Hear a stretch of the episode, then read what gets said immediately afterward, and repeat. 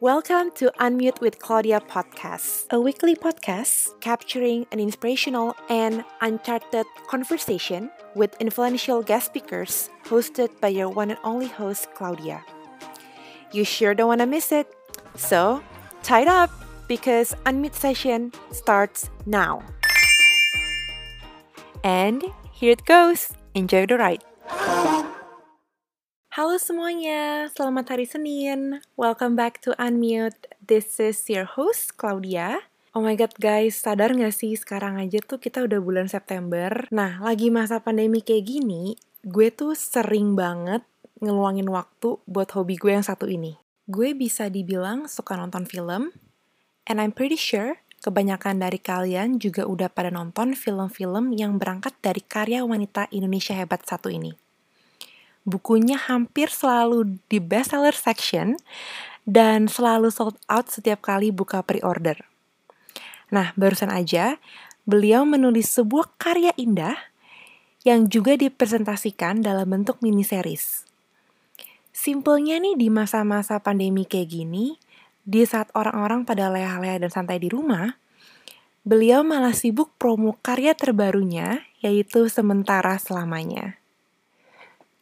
Pasti kalian tahu lah ya hari ini di Unmute ada siapa.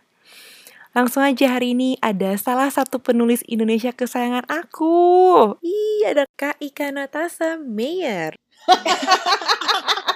nice. Hai Kak Ika, welcome to Unmute. Hai Claudia. Can you believe it's almost the end of 2020?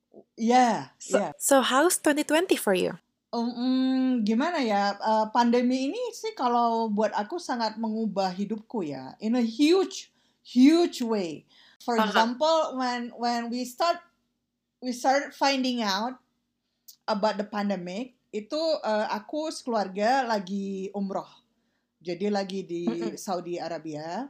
Eh, pas di Madinah kita belum dengar kabar. Terus ketika udah berapa hari di Mekah, terus eh, aku sengaja karena ibadah aku nggak nyalain HP kan. So I I cut Iya. off all communication supaya fokus gitu. Tapi sometimes kalau malam udah di hotel aku nyalain just to check on WhatsApp walaupun aku pasang status di, di situ ya. Do not disturb between tanggal segini sampai tanggal segini supaya nggak ada WA kerjaan.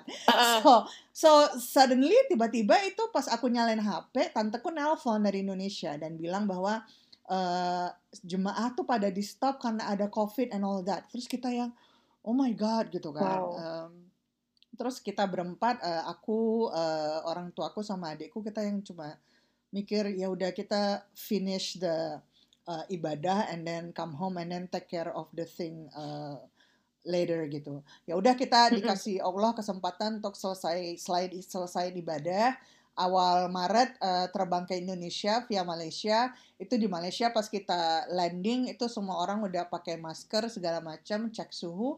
Eh, kita nyampe di Indonesia, we get we get tested and then we do self quarantine gitu ya. And to be honest, sejak itu karena ini eh, yang mungkin nggak banyak orang tahu bahwa I have uh, other medical condition, eh, aku nggak usah ceritain lah ya, yang bisa bikin aku higher risk during the uh, the pandemic and also Wow. with my parents also. So uh, alhamdulillah aku dikasih kantor untuk work from home, kerja dari rumah, jadi nggak ketemu orang, nggak ada kontak sama orang, so it lowers my risk of getting infected. Uh, and that's what I've been doing. So my life is totally changed. Event-event semua batal gitu-gitu, and then uh, ada shoot shooting film yang harusnya di September in New York. Uh-huh. We we don't know if we're gonna do that or not, but but but I guess I, I don't know what's the meaning of all this. Tapi kalau aku rasa sih uh, right now just being alive and taking care of each other is what we need to do. So if I ask you from 0 to 10, how happy are you? Well, today actually nine ya. Wow. Nine, Nine. nine, nine just because my family and I are are healthy. That's it. Satu hal Yep. yang yang diajarkan oleh pandemi ini ke aku adalah bersyukur pada hal-hal kecil gitu. Kalau dulu kan kita take Yes. things for granted ya. Misalnya eh bisa nonton ya udah biasa aja sih nonton doang apa hebatnya gitu kan. Bisa keluar rumah ya biasa aja sih gitu. Terus uh, bangun Asli. pagi sehat nggak pilek nggak nggak apa ya biasa aja sih gitu. Tapi kalau kalau sekarang sehat itu aja udah a huge huge blessing.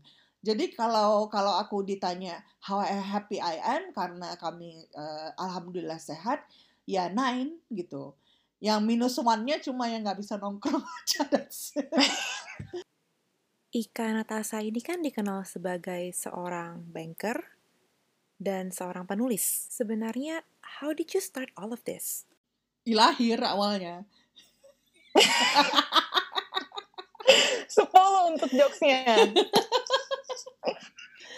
Aduh, apa ya? Like I'm, I'm just an ordinary woman who is lucky enough to live her dreams. That's it.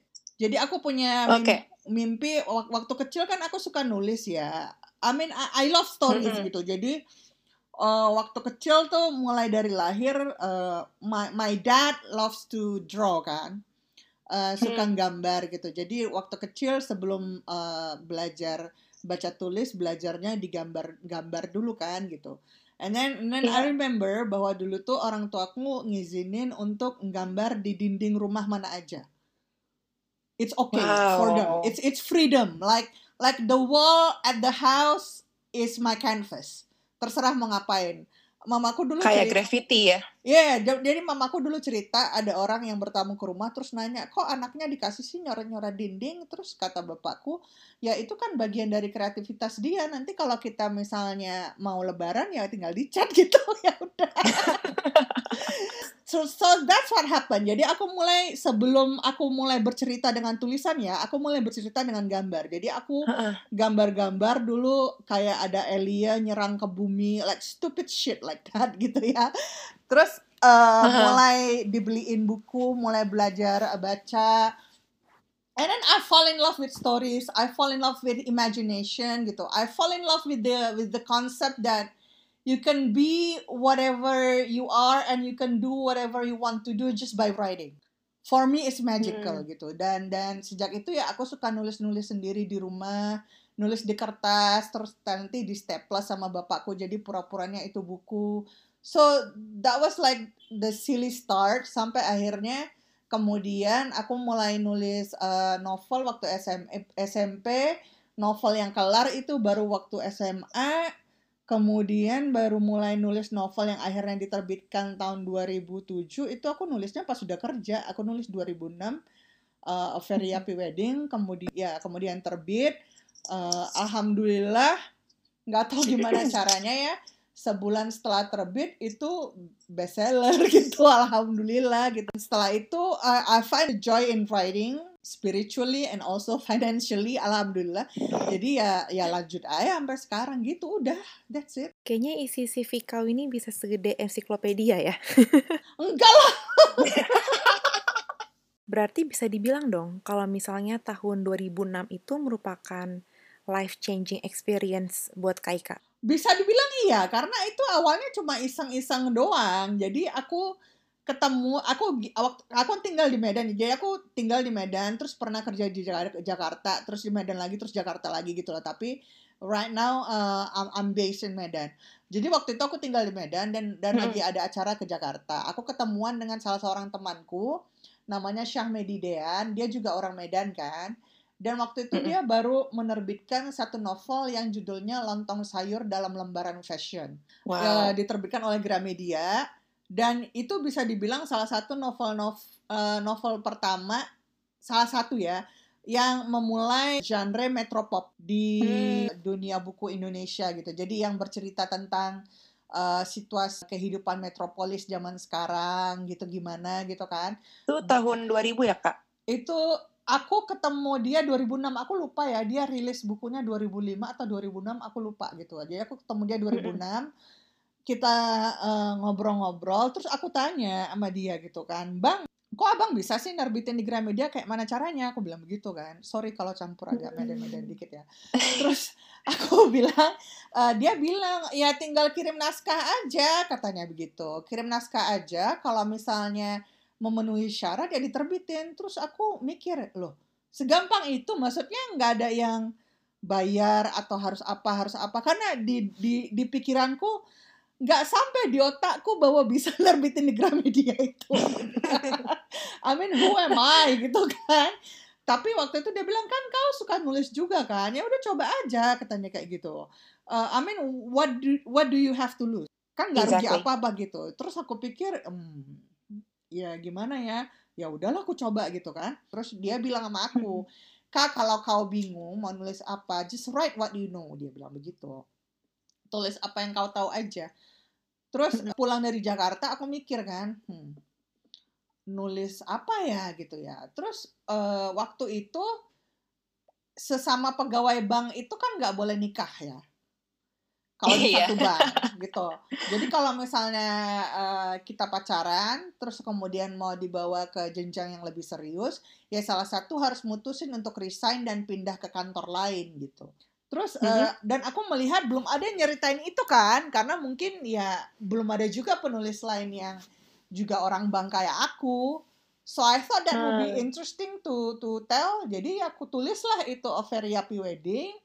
Terus aku tanya sama Bang Dean, Bang ini kirimnya ke mana gitu kan? Oh ke, eh, ke lewat editorku aja katanya gitu. Ya udah kirim. Terus nggak tahu gimana caranya empat bulan kemudian aku tiba-tiba dapat telepon yang bilang bahwa Hai Ika aku Rosi eh, aku mau memperkenalkan diri aku editor kamu di Gramedia. Terus aku yang ini prank call ya? Dalam hatiku gitu kan is this a prank call? Aku lagi di kantor. Terus dia bilang kan hah eh, maksudnya gimana? Aku bilang gitu kan ya ini naskah Heeh. kamu udah kami terima dan kita memutuskan bahwa ini bisa diterbitkan jadi kita bakal kerja bareng. I was like "Eh, serius gitu Wow. Dengar-dengar dulu waktu Kaika mulai awal nulis novel 2006 itu, Kaika nggak punya laptop. Dan ke warnet untuk nulis atau enggak minta bapak bawa pulang HVS dari kantor. Iya nggak punya, nggak punya, nggak punya. Jadi I wasn't raised rich family ya. Nggak tahu ya asumsi orang kayak gimana. ya, Apa muka gua muka jutawan nggak ngerti ya. Sultan, Kak. Hah? Muka Sultan Medan. Muka sultan. Jadi nggak ada yang percaya kalau kayak begitu. Nggak ngerti aku tuh gitu. Jadi dulu tuh ya aku nggak punya gitu, nggak punya komputer di rumah, nggak punya laptop ya boro-boro gila laptop mahal gila kan, nggak punya. Mm-mm. Jadi waktu aku nulis A Very Happy Wedding itu aku nulis pakai aku beli buku tulis di Gramedia, terus aku tulis pakai pulpen, handwriting, satu novel Wow. gitu. Terus abis itu aku minjem laptop temanku, terus aku ngetik pakai laptop dia kalau weekend. So that's what I did. Terus kalau misalnya lagi nggak bisa minjem laptop ya pergi ke warnet gitu. So kayak gitu. Jadi, Kalau orang kan mikirnya oh, well she's so privileged, so tired of hearing that. Kak, tapi ya, to be brutally honest with you, dengan pekerjaan Kaika sekarang yang di salah satu bank ternama di Indonesia dan juga dengan jabatan yang udah tinggi, Tinggi banget dari mana ah lu? ya at least jabatannya udah bukan lagi Officer Development Program kan? I mean dengan gaji seperti itu, you can simply enjoy your life and hidup dengan sangat nyaman.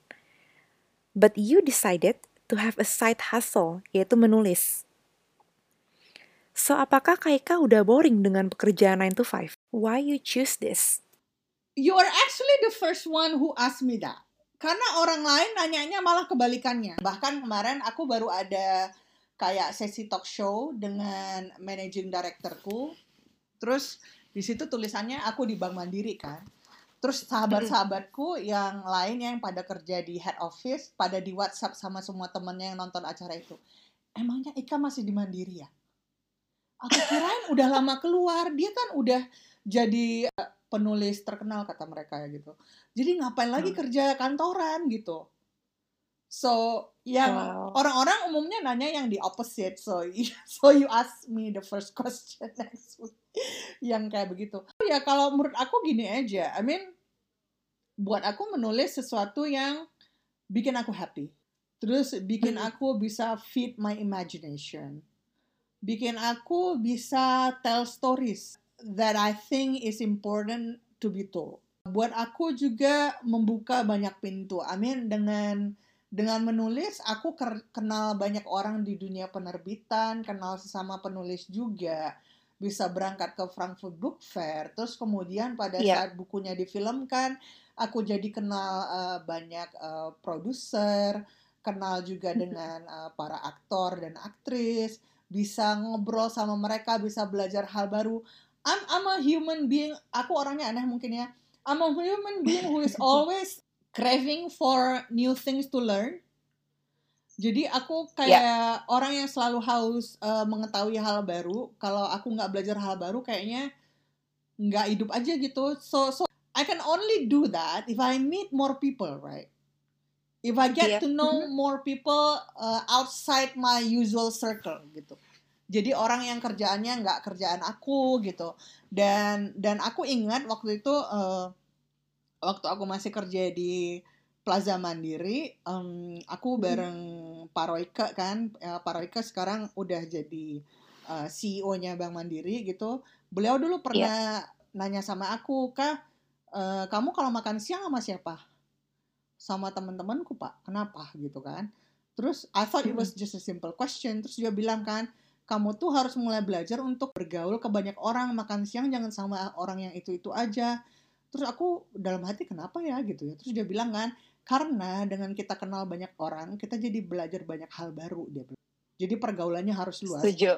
It was a very simple message gitu kan dari percakapan santai kami, tapi itu yang ku pegang terus kan. For me being being a banker and also a writer, uh, I'm very blessed to know a lot of people and I could learn from them. As simple as that. Kalau buat aku gitu. Jadi aku kayak bisa belajar dari Ernest, bisa belajar dari Reza, bisa belajar dari Pak Parwes, bisa belajar dari Pak Manoj gitu. And itu kesempatan yang mungkin nggak akan aku dapat kalau aku cuma kerja kantoran doang kan. Betul. Mungkin jalan hidup nggak akan membawa aku untuk bersinggungan dengan mereka gitu. But but being who I am, I can meet them and get to know them personally gitu. Kalau orang kan kalau selalu bilang bahwa building connection is about uh, getting quote unquote more power, right? Kalau you Yeah. are well connected, itu uh, akan membawa advantage ke dirimu gitu kan. In other sense of the word. Kalau aku bilang advantage yang paling utama itu adalah you can learn from them. There are things that you cannot learn from books. Yang kita baru bisa belajar pada saat kita ngobrol, bergaul, tahu pengalaman Uh-uh. mereka, tahu point of view orang lain, tahu cara melihat sesuatu dari sudut pandang orang lain. It's it's a Hmm. huge thing dan itu yang aku dapat ya alhamdulillah. And I think I shared this before with you. Kalau aku tuh jarang banget baca buku fiksi. Even I forgot when was the last time I touched it. Karena I'm always a big fan of nonfiction, especially Malcolm Gladwell. Oh, I Nah, love him tuh. Yes, mhm. Nah terus aku inget banget waktu dulu temen SMA aku itu pernah pinjemin aku novel fiksi bahasa Indonesia. Dan novel itu adalah novel Trifortiare.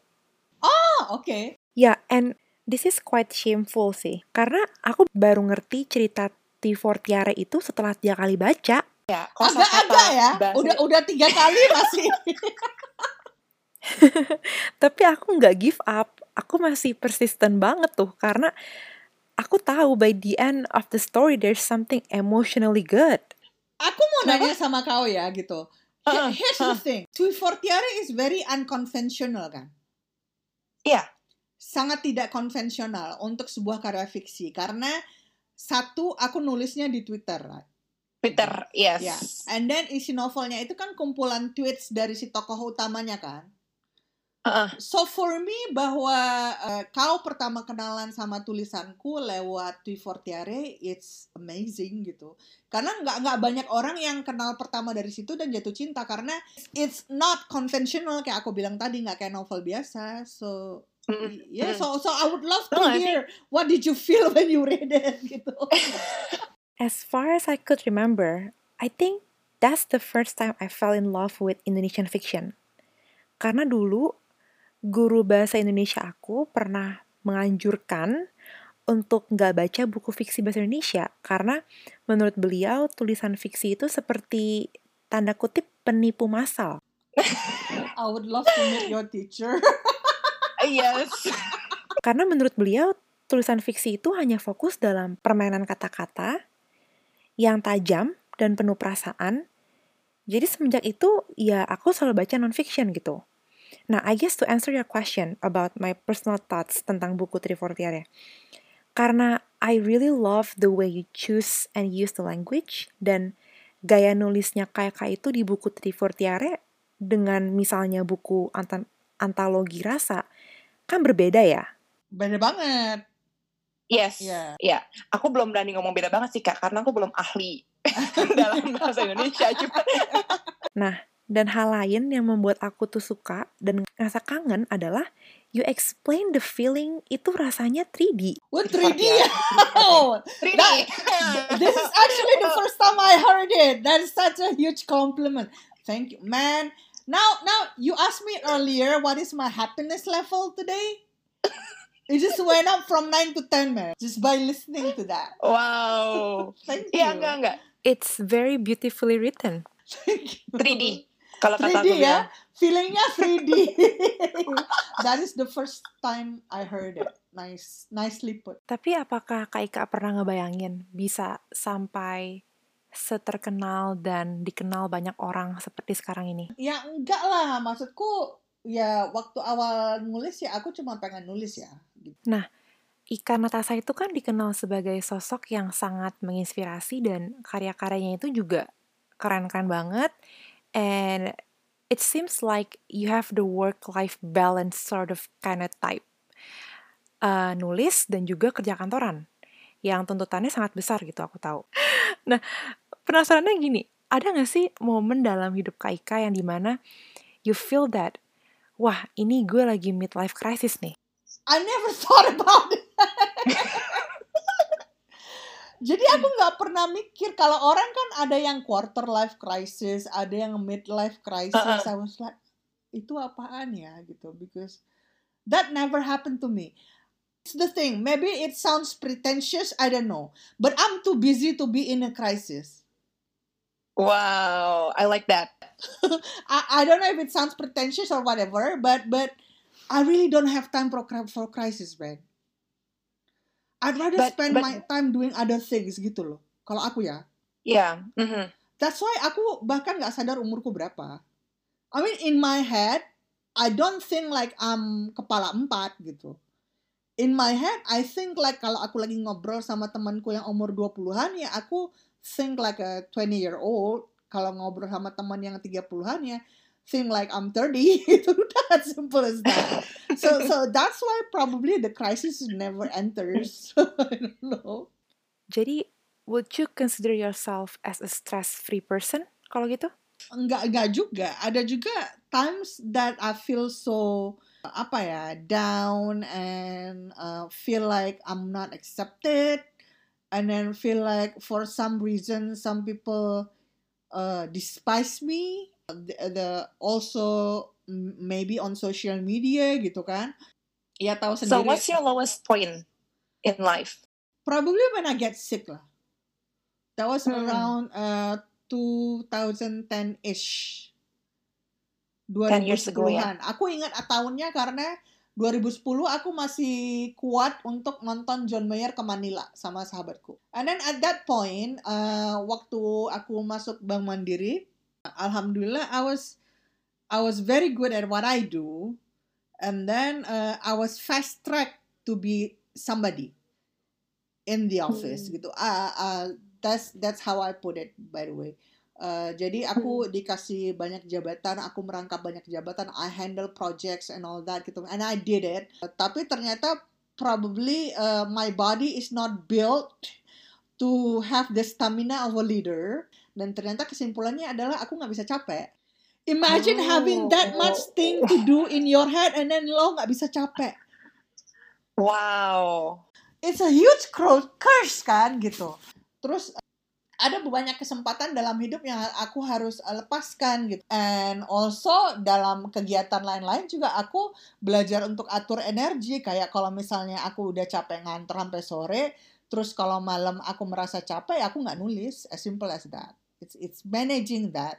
But but for me waktu itu aku sempat marah ya ke Tuhan dan bilang kan how how is it fair that you make me have these zillion things that I know I can do in my head but you don't have give me the body to do it? Iya, and for me itu kayak apa ya? Why gitu? Iya. Tapi then I stop asking question and I just do what I can do gitu. And probably because of that, I don't think of any crisis. Jadi bahwa aku bisa That's like- mengerjakan satu hal aja ya udah gitu. That's why I say I don't have time to to have crisis like I said to you. Jadi bisa dibilang bahwa menentukan priority itu adalah kuncinya. Eh, lebih ke menyadari bahwa satu ya, eh, aku percaya Tuhan nggak akan ngasih kita cobaan lebih dari yang kita bisa. Mm-mm. Terus yang kedua, aku percaya bahwa kalau dia tutup satu pun pintu, dia lagi nyediain pintu lain yang lebih baik. Iya. And that's what I chose to believe. Once I chose to believe that, I start to see the bigger picture. Bahwa my life is probably not the way I planned it in the very beginning. But it turns out to be awesome. Maybe this this kind of awesomeness I didn't know back then, like 10 years ago, but now I know. And then it only happened because that one moment gitu. You just said that you feel like you never had a life crisis kan? Nah, apakah salah satu faktor yang membuat seorang Ika Natasa merasa demikian? Karena you have a solid self-confidence. Karena it seems that 90% of the time, you're confident with yourself and with what you do. Oh my god, aku sebenarnya ya nggak nggak tahu ya. Aku nggak merasa bahwa aku confident confident amat ya. I still worry a lot. I worry about every single thing. Aku pernah cerita nggak ini kejadian bego ya. Jadi gini, aku kan kadang-kadang kan sering disuruh uh, public speaking ya. Kayaknya oh my god, Ika is so confident and all that. They don't know what happened behind stage lah. Mhm. Terus contohnya tuh waktu aku pernah tuh di Kick Andy ya, I was so nervous gitu kan. I was so so nervous. Jadi waktu itu tuh udah kita dari green room kan itu udah dipasangin. When I'm nervous, I pee a lot. Oke. Aku cuma mau book signing sama pembaca aja dan talk show yang aku tahu bahwa ini pembaca yang cinta sama aku dan aku nggak mungkin dilempari telur abang tomat. I'm still nervous loh. I pee Oh. probably like three or four times before I go to the bookstore to meet them. Karena I don't want to disappoint them gitu. Aku nggak mau pas mereka Yeah. ketemu aku ternyata anjir ternyata Kak Ika orangnya kayak gini ya gitu. Mungkin in their head I look like Gal Gadot but I'm not gitu kan. Just kidding.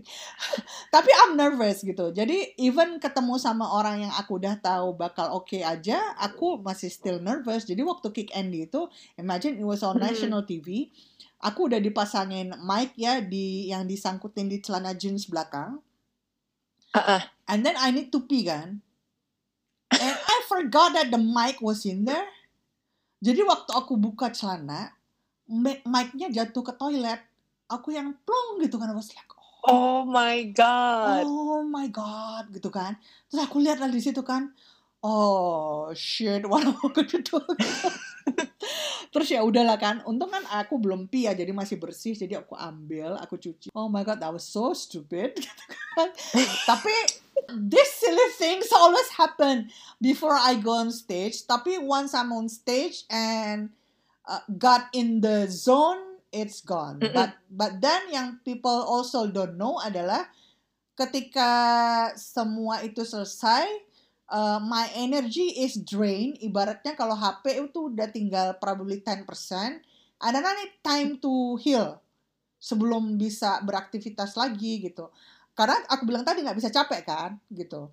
Iya, Jadi iya. usually after after every public speaking event mau di mana pun itu mau di kementerian lah mau di mana gitu segala macam aku tuh selalu jarang banget aku ikut acara mingle jadi aku Hmm. selalu kayak cabut balik ke hotel and then sleep and then sleep for like two or three hours to reclaim my energy baru kemudian eh, ngapa-ngapain lagi. Jadi aku pernah waktu itu di Surabaya ya, jadi pembicara juga on huge stage dan pembacaku ada beberapa yang nonton kan, and then aku pikir ya kapan lagi aku ke Surabaya dan bisa main-main sama mereka kan gitu.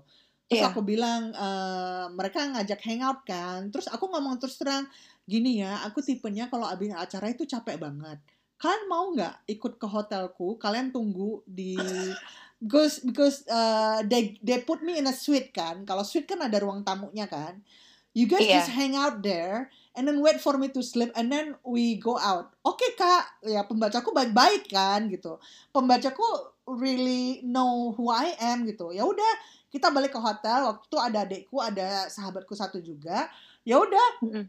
adekku sama sahabatku nemenin pembacaku ngobrol di ruang tamu. Aku tidur asli, tidur zerk gitu, zerk gitu kan for like an hour or two. Terus aku bangun udah seger, udah seger bangun. Oke let's go out. Baru kita makan-makan ngobrol. These are the kind of things yang orang nggak tahu.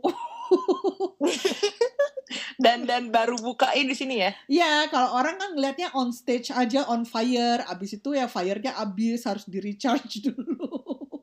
Iya, aku juga kayaknya kayak gitu deh, Kak. Kalau misalnya ada acaranya full seharian, I think I need my own space to recharge.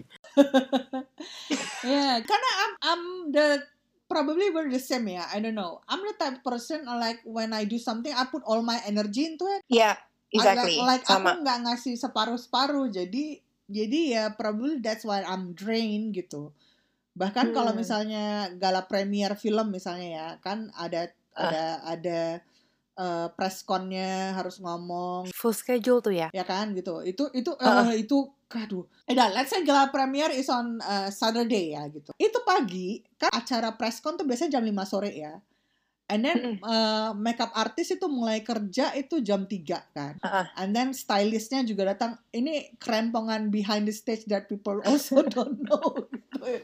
ya mulai press con itu mulai ya mulai didandanin sampai jam satu pagi eh, itu acaranya nonstop. And then the next day itu schedule-nya aku kosongin. I just sleep. I just like sleep and lounge and sleep and lounge and that's it. That's the way I do and then kadang orang mikir kan sombong banget sih si Kak nggak bisa diajak ketemu gitu kan terus aku bilang ya ayo ketemu tapi di kamar asli like I don't have the energy tapi kalau misalnya my my best friends and my closest friends Mm. mereka udah tahu mereka udah tahu jadi mereka tinggal datang ke kamar aja udah kita ngobrol-ngobrol bodoh aja di kamar So, if I might ask you, what is your success mindset that you put in your life? Nah, mungkin ini yang banyak orang yang mau kepo tentang ini, Kak. I wanna make my life meaningful, as simple as that. Dan cara aku untuk membuat my life meaningful itu adalah satu dengan berkarya, Mhm. dua dengan belajar banyak hal, ketiga dengan passing on apa pun yang aku punya ke orang lain. Oh, I leave a mark. Probably not to the world, but to some people gitu. Jadi sesederhana itu aja karena aku pengen leave a mark, makanya aku nulis. Karena katanya kan menulis itu adalah cara kita untuk menjadi abadi, right? Iya. I mean way way way after you're gone, your writings are still there gitu. Uh, Hmm. kemudian juga kayak kalau di kantor aku tuh selalu merasa bahwa I have to be able to give something that nobody else can bisa memberi sesuatu yang mungkin orang nggak bisa so so the way I do it is by learning uh, new things and then trying new things gitu. So that's probably it. The the constant, constant craving of knowledge and Mhm. then pursue of having a meaningful life. Probably that's that's that. Mindset berpikirnya that's it. But Mhm. I'm I'm not the kind of people yang ngoyo bahwa by the by this age aku harus jadi apa by this age aku harus jadi apa. Ada yang begitu kan? Uh, Iya. For me uh, sebelum aku sakit that was my mindset. Kayak di Hmm. umur 30 sekian aku sudah jadi apa. Di umur 40 aku udah di sea level. Kemudian kayak gitulah gitu kan. Tapi setelah aku Hmm. sakit aku jadi belajar bahwa it's actually not about position. It's actually about how do you feel about your life? Do you feel fulfilled do you feel that your life has meaning gitu dan itu lebih luas kan cakupannya Very relatable dengan aku sih. Karena as you know, I work 9 to 5 job, kerja kantoran gitu. And I guess juga di umur-umur aku yang sekarang ini 22 tahun, oh my god you're Belum- still belum. 22 aka young, dumb, and broke. Sangat normal kali ya untuk anak-anak seumuran aku yang masih mempunyai goalnya itu orientednya di seputar status dan jabatan gitu. But actually you remind me again to stay on a mindful goal. But it Mm. doesn't mean that you cannot have an ambition to be something. It doesn't it doesn't mean that you don't strive to be the best. But ya this is coming from ini aku cerita aduh nanti disangka pamer. Enggak, enggak, enggak, enggak. Apa aku cerita ya? Kan kita pada penggemar ikan atasa ini. Enggak ah, pernah. enggak, enggak ada yang lemparin telur, Kak. Tenang. Oke. Aku SD ya, dari SD sampai SMP ranking satu terus nggak pernah enggak. Okay. So you always been the smart kid in the block. I, I don't know. I mean, uh, my parents said if you choose to be somebody, uh, choose to be the best. I So, agree. so, so that that was like how I, I was raised. You can be wh- whoever you want, but if if you choose to be that person, always strive to be the best gitu. Karena kalau enggak, you're wasting your time. Mhm. Although, although kalau orang bilang ya, kalau gitu being mediocre is shit ya. Enggak, tapi kalau kita being mediocre, tapi kita nggak pengen maju, ku bilang kan, ya where's the the zest in your life, right? Exactly. Ya, kalau betul. kita being mediocre, tapi kita masih pengen maju, ada zestnya gitu. Tapi kalau kita Mm-mm. ya udahlah gue cukup jadi biasa-biasa aja. Ya if you're happy ya tapi zestnya gimana ya? Bangun paginya semangat nggak? Gitu sih. Jadi walaupun aku menjalani hidup itu ya always try to be the best. Terus waktu aku masuk bank mandiri juga aku ranking satu lulusan terbaik di angkatanku waktu masuk mandiri gitu kan. And that's like how I pave gitu kan tapi kemudian Hmm. aku sampai di titik di mana uh, life is always not about being number one gitu kan but Yeah. life becomes more about uh, being the best version of yourself for that time being through whatever it is Mhm. that you do through whatever it is yang mungkin tidak tidak bisa diukur dengan skor Mhm. Mhm. kayak contohnya sederhana aja kayak di film ya probably banyak Iya. film yang yang jumlah penontonnya jauh lebih banyak dari aku gitu tapi the way I measure it adalah pada saat itu rilis the Hmm. film or either the book I got messages and emails yang bilang Kak, when I go to see this movie, I was in a fight with my husband. And then aku paksa dia nonton, gitu kan, waktu 240 hari ini. And then by the Iya. time the movie comes to an end, he holds my hand. Dia bilang begitu. Oh. And I was like, that wow. that cannot be replaced by 3 million views. Yeah. Of course not. Itu nggak bisa diukur dengan angka gitu, bahwa a story so simple change somebody life gitu. Jadi kalau aku sih melihatnya lebih ke situ sih. If, if, if I touch one person's life and that's enough. I'm so speechless. Setiap aku baca, aku jadi teringat bahwa wow, life is like that ya. Bahwa in my life there are people who touch my life, and also Mhm. aku punya function juga touch other people's lives gitu. And then Yeah, that is yeah. also why I wrote sementara selamanya. Uh, because I felt Oh my god.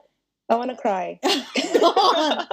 and that is also why I wrote sementara selamanya. No matter how painful the truth is, it needs to be said supaya orang mengerti bahwa ada orang di luar sana yang berjuang buat kita, those uh, doctors and paramedics, and then their Iya. family who are struggling gitu kan. I wanna tell that part of the story yang orang nggak ceritain gitu. In fiction, supaya orang relate. Kalau aku nulisnya dalam bentuk artikel, orang pasti ini apaan sih sih kan nulis beginian. Tapi if you put it in fiction and then you put life in front Yeah. of other people gitu kan, they feel it somehow. Karena fiction actually mirrors reality and then fiction is also is also the door to people's heart. Menurut- So that's that's the door I choose to to try to make an impact. If I make an impact, if I don't, hopefully I do. You do. Is that even a question? well, I, I don't think that's- know. I, I think that's a, more like a statement ya kak. no, Not I not mean, even a question. ya ya gini eh, soalnya there there are also some people yang sering quote unquote ngomong ya eh, on social media bahwa ngapain sih baca tulisannya Ika Tasa ceritanya cuma tentang tentang orang kaya doang gitu kan well maybe you're missing the point. Ada satu hal. Oh, here's the thing that I need to say. Banyak orang kan Uh-uh. yang bilang begitu ya, gitu kan. Eh, nggak banyak sih, maksudnya adalah yang bilang begitu. And then eh, every time eh, mereka ngomongin karyaku adalah ini nih eh, ikan Natasha banget nih kalau misalnya eh, ke kantor harus pakai brand ini, harus pakai ini, harus pakai ini gitu kan segala macam.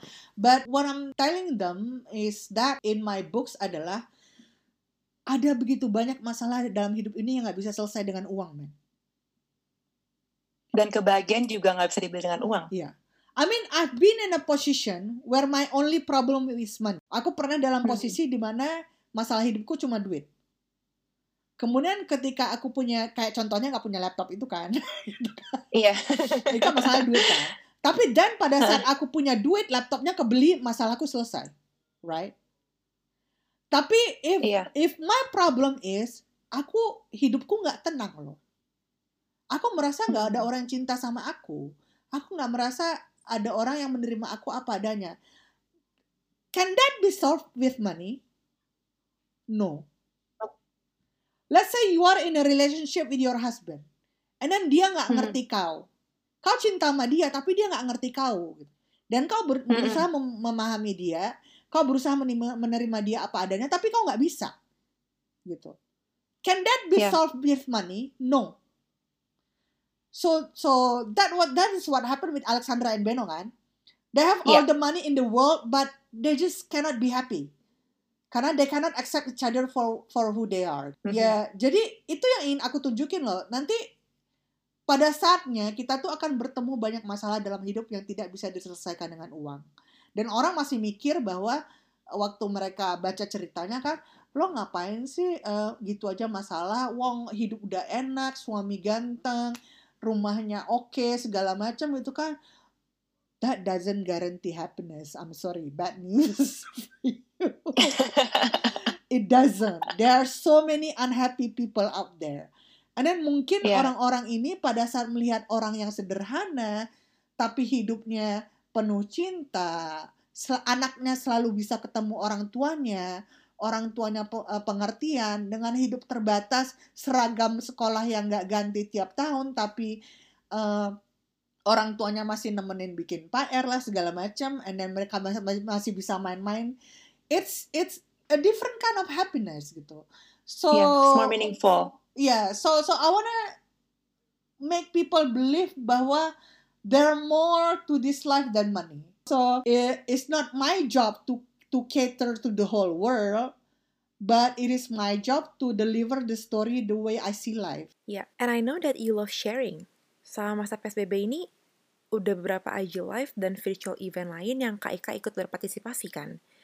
But, what amazed me the most actually, you respond to my invitation.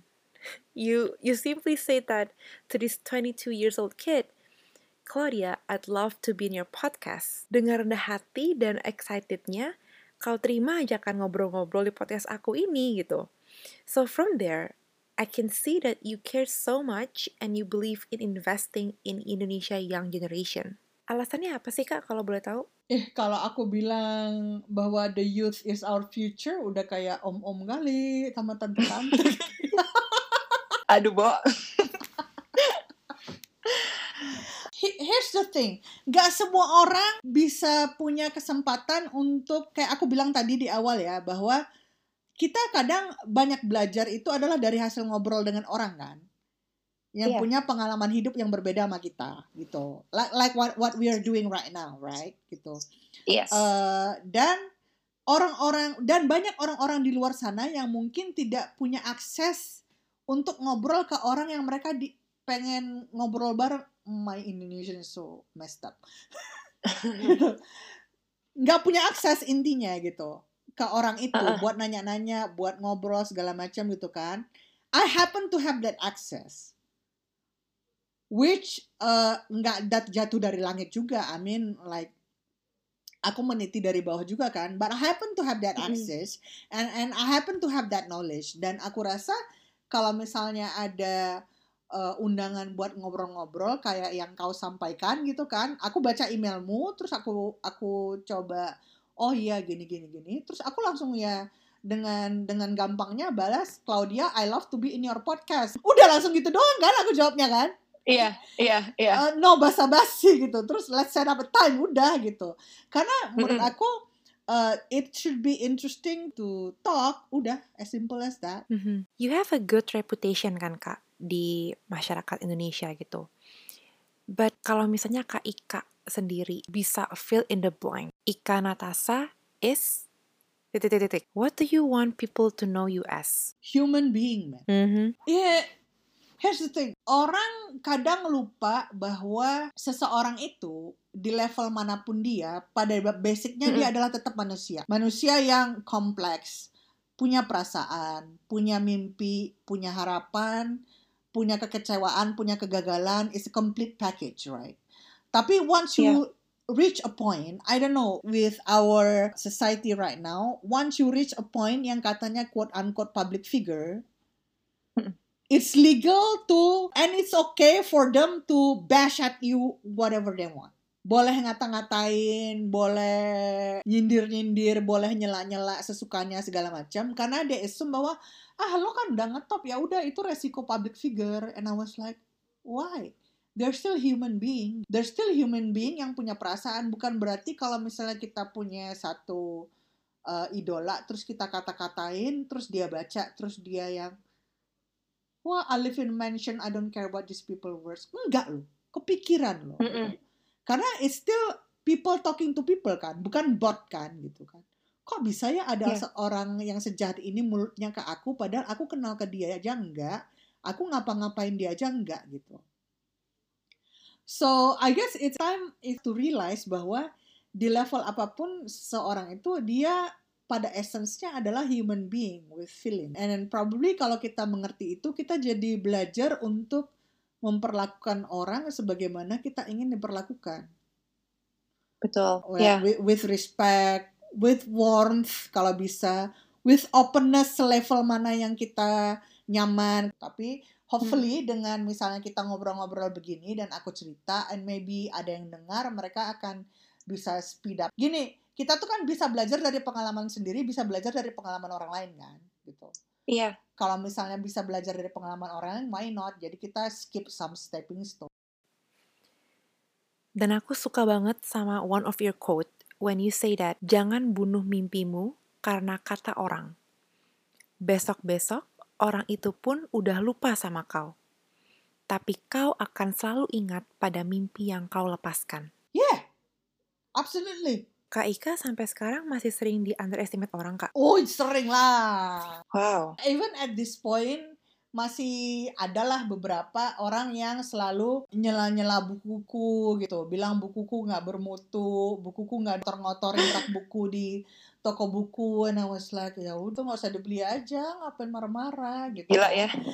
ya ya and then and then yang bikin aku sedih adalah muncullah penulis-penulis baru yang nanya sama aku kan dan bilang kak aku takut loh untuk ngeluarin buku ah, yang udah udah kayak Kak Ika aja masih dicaci-caci orang gitu. Dan itu bikin aku sedih gitu. Karena Iya. I've lived my dream kan. Di luar dari beberapa orang yang mungkin gak suka dengan karyaku, well I've lived my dream gitu. Mm-mm. eh, tapi ada orang yang masih mengejar mimpinya dan karena takut diserang, mereka jadi stop. Terhambat. Iya. Iya. Orang yang nyela itu besok ingat sama kau pun enggak gitu. So why listen to them gitu? Just follow your dream gitu. In the end pada saat kau mimpimu, mereka akan tetap nyela ya udah, tapi paling enggak mimpimu udah tercapai loh. It's not Setuju. your job to but you. It's not. Memangnya nanti yang nentuin masuk surga atau neraka manusia enggak kan? Tuhan toh gitu. Dan. Tuhan kan selalu mengajarkan kita untuk menjadi orang baik kan. Dan Iya. untuk menggunakan umur yang dia kasih sebag- sebaik mungkin sebagai cara kita bersyukur atas waktu. Just live by that principle. Jangan sia-siakan waktu untuk mendengarin orang-orang. Spend it instead to cater to those and then uh, to spend them with uh, uh, with those who love you. Yang menerima And kau apa you. yang menerima kau apa adanya, yang kau nggak nggak perlu membuktikan dirimu sama dia gitu.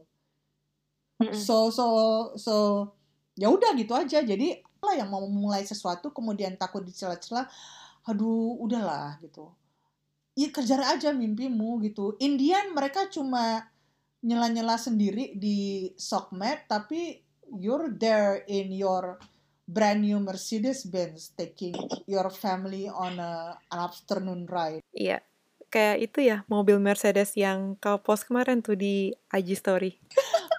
belum Kece ya tuh. Yang Jeep ya belum kebeli nggak ada duitnya belilah buku Itu- aku woi biar aku bisa beli So what is your biggest dream? To have that car?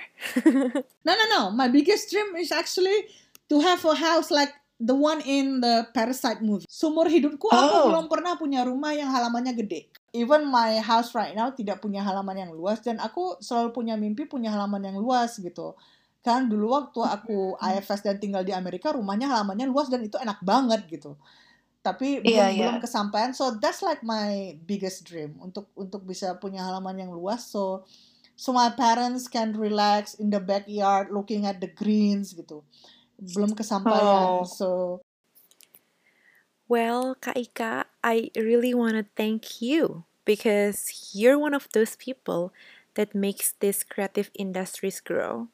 You inspire many young generation to live their dream and pursue writing and creative industry. So, from the bottom of my heart, I proudly want to say thank you for doing this. makasih banget loh for Iya, the Kak. talk Thank you. morning it's awesome Thank you guys for tuning in. Nama gue Claudia and I hope I will see you guys next week. Bye!